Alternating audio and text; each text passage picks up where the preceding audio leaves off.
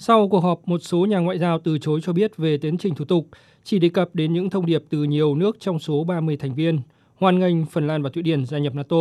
Tuy nhiên, đại sứ Litva tại NATO Daviad Matuniolis cho biết các phái viên đã trao đổi quan điểm về an ninh quốc gia của họ, nhưng rào cản để Thụy Điển và Phần Lan gia nhập NATO có thể đến từ Thổ Nhĩ Kỳ.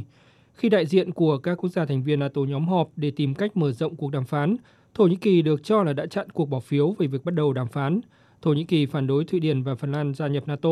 cáo buộc các nước Bắc Âu này hỗ trợ các nhóm mà Ankara coi là khủng bố. Trước đó cùng ngày, Tổng thống Thổ Nhĩ Kỳ Erdogan cáo buộc hai nước nhắm mắt làm ngơ trước các hoạt động của Đảng Công nhân Người Quốc, mặc dù nhóm này nằm trong danh sách đen chống khủng bố của Liên minh châu Âu.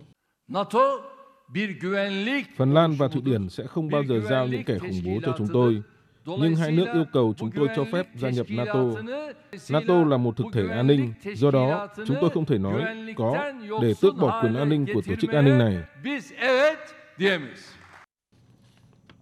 Croatia được cho là cũng theo chân Thổ Nhĩ Kỳ làm điều tương tự. Tổng thống Croatia Milanovic tuyên bố rằng chúng ta nên noi gương Thổ Nhĩ Kỳ khi hai nước này bán tư cách NATO của mình với giá cao. Theo Milanovic, một người theo chủ nghĩa xã hội muốn thay đổi luật bầu cử của nước láng giềng Bosnia và Herzegovina có lợi cho người Croatia.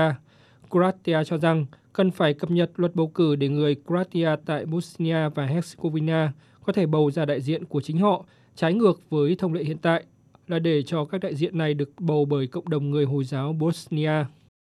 Hiện NATO chưa bình luận về trở ngại trong quá trình đàm phán, nhưng Tổng thư ký NATO Jens Stoltenberg cho biết các đồng minh NATO sẽ xem xét các bước tiếp theo trên con đường gia nhập NATO của Phần Lan và Thụy Điển. Chúng tôi sẽ xem xét lợi ích an ninh của tất cả các đồng minh và các bên quyết tâm làm việc cặn kẽ về tất cả vấn đề để có thể đi đến kết luận nhanh chóng.